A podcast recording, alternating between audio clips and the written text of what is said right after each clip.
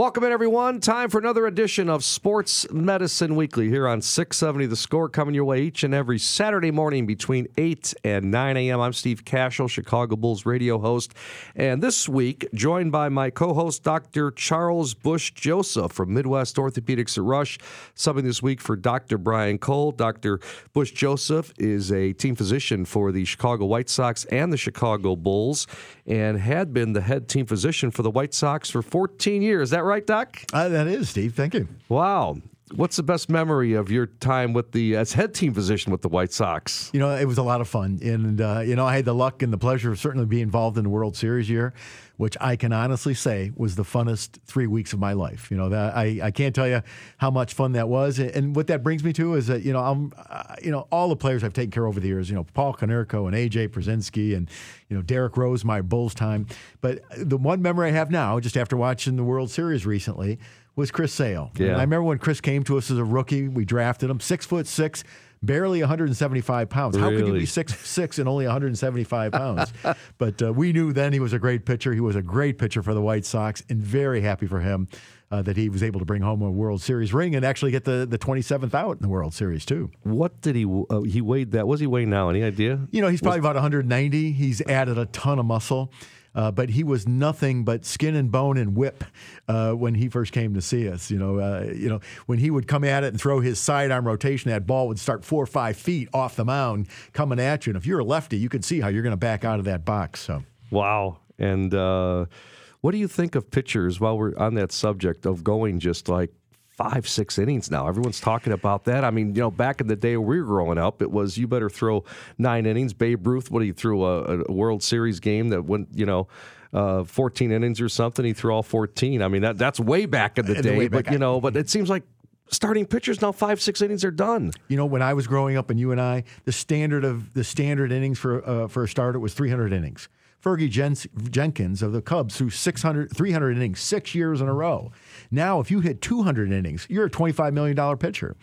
So, you know, the nature is, I would say, though, what's different, the pitchers throw harder, they're bigger, they're stronger now than they've ever been before. And so, you know, Fergie knew how to throw a ball 78 to 94 and would play in that in that range. Right. Now they're playing in the range of 92 to 98. And so every pitcher is a max effort pitcher. Uh, I don't know if that's good for the game long term unless they add rosters because the injuries are greater now and longer and more expensive than they've ever been. More Tommy John surgeries than you've ever seen, right? One out of three major league pitchers has had a Tommy John surgery. Is that right? It's unbelievable. Wow. Good stuff. Dr. Ju- Charles Bush Joseph with us this week. I'm Steve Kashul, again, Sports Medicine Weekly.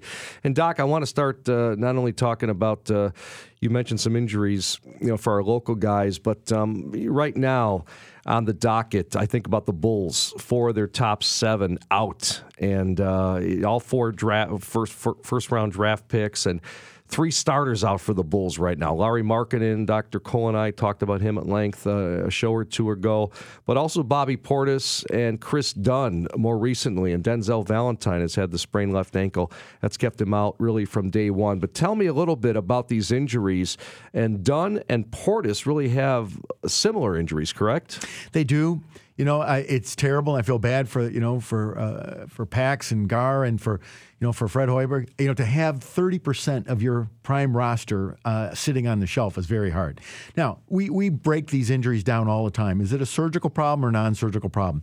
Thankfully, at least in all three, all four players' cases, are non-surgical. Uh, you know, Kris, uh, you know, Kris Dunn and Bobby Portis's injury, MCL injuries of the knee, very, very common. We see them in the NFL all the time. You know, when guys get hit, and the, you know those injuries could be anywhere from four weeks to eight weeks, and you know, it, it- every player goes through different phases. Now, what's different about basketball players than say other players? Their level of demand is so high. If I'm an offensive lineman, I've got an MCL sprain. We put a big expensive brace, and you just go straight ahead you know, and the brace will help you. As a basketball player, they cut, they jump, and they run. That's all they do, and that's an MCL function. So they go. The players go through three phases. First, that initial injury management, pain medicine, get the swelling under control, then mobilizing the joint, then gradually build their strength up, and hopefully we get them to the point pretty soon in both players now where we're starting functional basketball activities. Now that's the key. When they hit that functional basketball activities, then we're transitioning them. We know that they're soon going to be ready to get back on the court and be effective. So they're right now they're at the point they're getting daily treatment, but they're starting to work on basketball function, shooting, dribbling, getting their legs back. All right, Doc. We often hear about ACL injuries or torn meniscus injuries. What exactly is an MCL? Take me inside the knee. Well, there's four ligaments that hold the knee together. Uh, the two on the outside are called the collaterals, the medial collaterals on the inside, lateral collaterals on the outside. Uh, if you tear the MCL, like I said, unless it's a complete tear associated with an ACL, those patients don't require surgery. If you tear your ACL, you need surgery. You're out six, nine, 12 months a year, no matter what. Obviously, we went through that with Derrick Rose, and Dr. Cole and I worked very hard to get to get Derrick back on the road, and unfortunately, Derrick injured his other knee. That's why we don't rush these players back. If players get back too soon and they're not at maximum function, they place other ligaments at risk or their other knee at risk. So we're a little bit more careful now than what we would be with the recreational athlete or or the collegiate or the high school athlete, just because the stakes are higher and the competition is more stringent. Do you grade each one of these uh, MCLs? We do, and that's all based on the, both the clinical findings and the MRI findings. And and yeah, you know, being associated with Rush University Medical Center, we've got the great pleasure of getting diagnostic imaging of the highest quality right away on our players, so we can really help prognosticate uh, you know, to management and staff where we're going to be with these guys. All right, let's talk about uh, Denzel Valentine then. Sprained left ankle. So he had this thing surgically repaired uh, a year ago or so, and you know the Bulls have kind of kept him out since day one. Because I, have heard it before, maybe a broken ankle is better than a sprained ankle. You know, Steve, you're right. You know, when, when bones heal, they're healed. When ligaments heal, sometimes they don't heal as strong or as tight as what they did before. You know, and Denzel obviously had problems enough that led him to have surgery the first time. So now you're re injuring a previously injured and a previously surgically repaired ankle. I have to tell you, right there, without knowing nothing else about the case, things are going to go slower.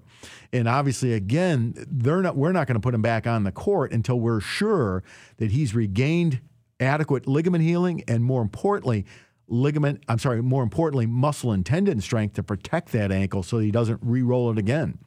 Uh, so uh, ankles are a little bit slower actually than the knees when you've got a significant soft tissue injury. What kind of surgery uh, could it be then when he when he had it back? I think it was uh, in May of last year uh, when Denzel had a, had a surgery. How do you surgically repair a sprained ankle? You know, it, it, there's two types. If the ligament pulls off the bone, we're just reattaching the ligament. But if it's chronically damaged, and Denzel had some prior injuries back in his collegiate days, you know, then we're going to reattach the ligament back to the bone. We put some anchors right into the bone, have sutures attached to it. And sometimes we have to augment that. We'll take some local tissue to reinforce it. And now that's the big concern. How strong did it heal? How well did that initial tissue heal? How strong was the reinforcing tissue? Those are the big concerns we have.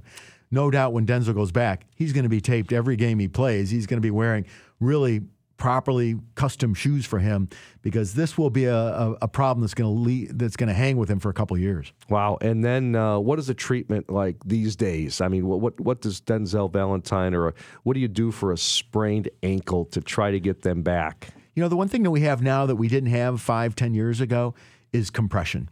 You know, we're much more effective now at our compressive cryotherapy devices uh, that really gets edema out of the ankle much, much quicker. And the quicker we can do that and the quicker we can get the tendons functioning, the better the patient feels. But in that, if the quality of the tissue healing is not great, we're going to be more careful. So we're going to follow him with serial exams and sometimes serial diagnostic imaging, such as repeating the MRI scans. And then the last uh, Bulls injury, Lauri Markkanen, he has the uh, sprained right elbow, could be a hyperextended elbow. We would thought that that's kind of the same thing. And at least he's out of the so-called sling or the soft cast and what's the development now? What's the treatment plan? We're trying to get him back in the game. You know, in his case, he clearly had capsular damage around the elbow, and so you know to to allow that capsule to heal, we actually do immobilize the elbow for a short period of time just to get some make sure we got good tissue apposition. Uh, the elbow is inherently stable, so if you get capsule healed and you protect it for a couple weeks, then it's a matter of just slowly getting the full motion back and then getting his his function back. He's got to get his triceps, his biceps going because that's a shooting arm. So uh, you know, I'm very optimistic on Lauri's case. Uh, I, you know, I think that we're expecting a full recovery uh, and really expecting him to have a very good year. Bulls need them. They really do. You know, they need them, and they need all these guys back. It's so tough right now for Fred Hoiberg and company without Portis, without Denzel Valentine, without Kris Dunn, without Lauri Markin. Let's go to the football side. Bears offensive lineman Kyle Long suffering another injury. This is a right foot injury in that game against the Jets. First thing everybody noticed, he couldn't put weight on that foot.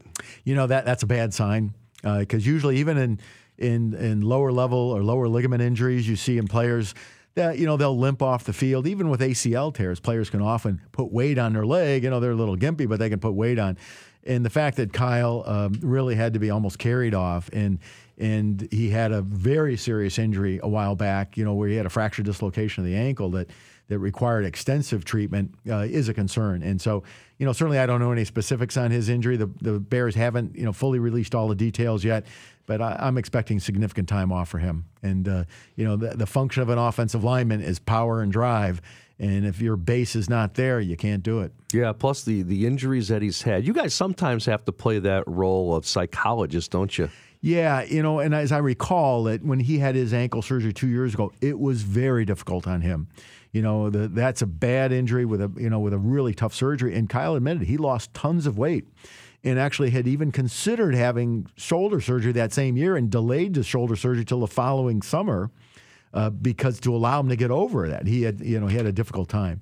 He's a tough guy. He comes from wonderful stock. Uh, but you know this this is gonna, this is an injury. The Bears are gonna they're gonna need a good replacement for a little while on this one. All right, that's Dr. Charles Bush Joseph subbing this week for Dr. Brian Cole from Midwest Orthopedics at Rush. I'm Steve Kashul. It is Sports Medicine Weekly. Time for our first break here. When we come back, we're to visit with uh, Joe Estes. Joe is with Athletico, and we'll talk a little bit about uh, what they have going on with the Athletico Golf Performance Center plus uh, MOR docs, Midwest Orthopedics at Rush uh, doctors uh, involved with a workshop with the hip, knee, shoulder, and back pain with what Athletico is putting together. So we'll discuss that. Stay with us at Sports Medicine Weekly only on 670 The Score.